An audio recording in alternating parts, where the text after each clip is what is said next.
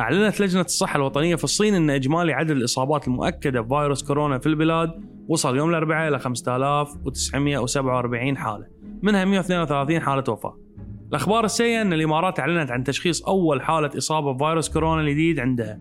شكلها صارت صجية وخلنا نتعرف على هالكورونا الفيروس التاجي كورونا هو سلالة جديدة تم التعرف عليها لأول مرة في مجموعة من حالات الالتهاب الرئوي في مدينة واهان بمقاطعة هوبي الصينية ويعد فيروس كورونا عائلة كبيرة من الفيروسات بعضها يسبب المرض لدى الأشخاص والبعض الآخر ينتشر بين الحيوانات مثل الإبل قطط والخفافيش.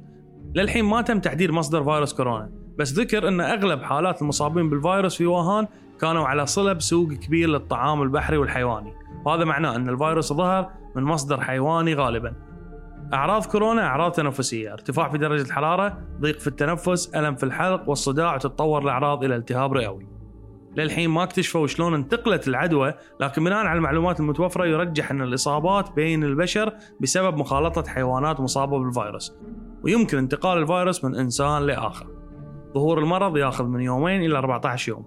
الخبر المحزن أن لحد هذه اللحظة ما تم اكتشاف لقاح مضاد للمرض. لكل اللي خايفين يستلمون بضائع من الصين لا يوجد أي دليل علمي حتى الآن يثبت أن انتقال المرض من خلال البضائع. فيروس كورونا مسبب رعب للكرة الأرضية وخوف هستيري للبعض. بعيدا عن كل هالتهويل والخوف شخصيا ما أدري ليش حاصل موضوع نفس إنفلونزا الخنازير. خوفوا الناس منه وبعدين نزلوا لقاح وبعض الناس راحوا ركيض عشان التطعيم. في النهاية اختفى المرض وما كان له داعي هالتطعيم. فشخصيا أحس الموضوع غريب وراح يختفي قريبا. انتو إيش رأيكم؟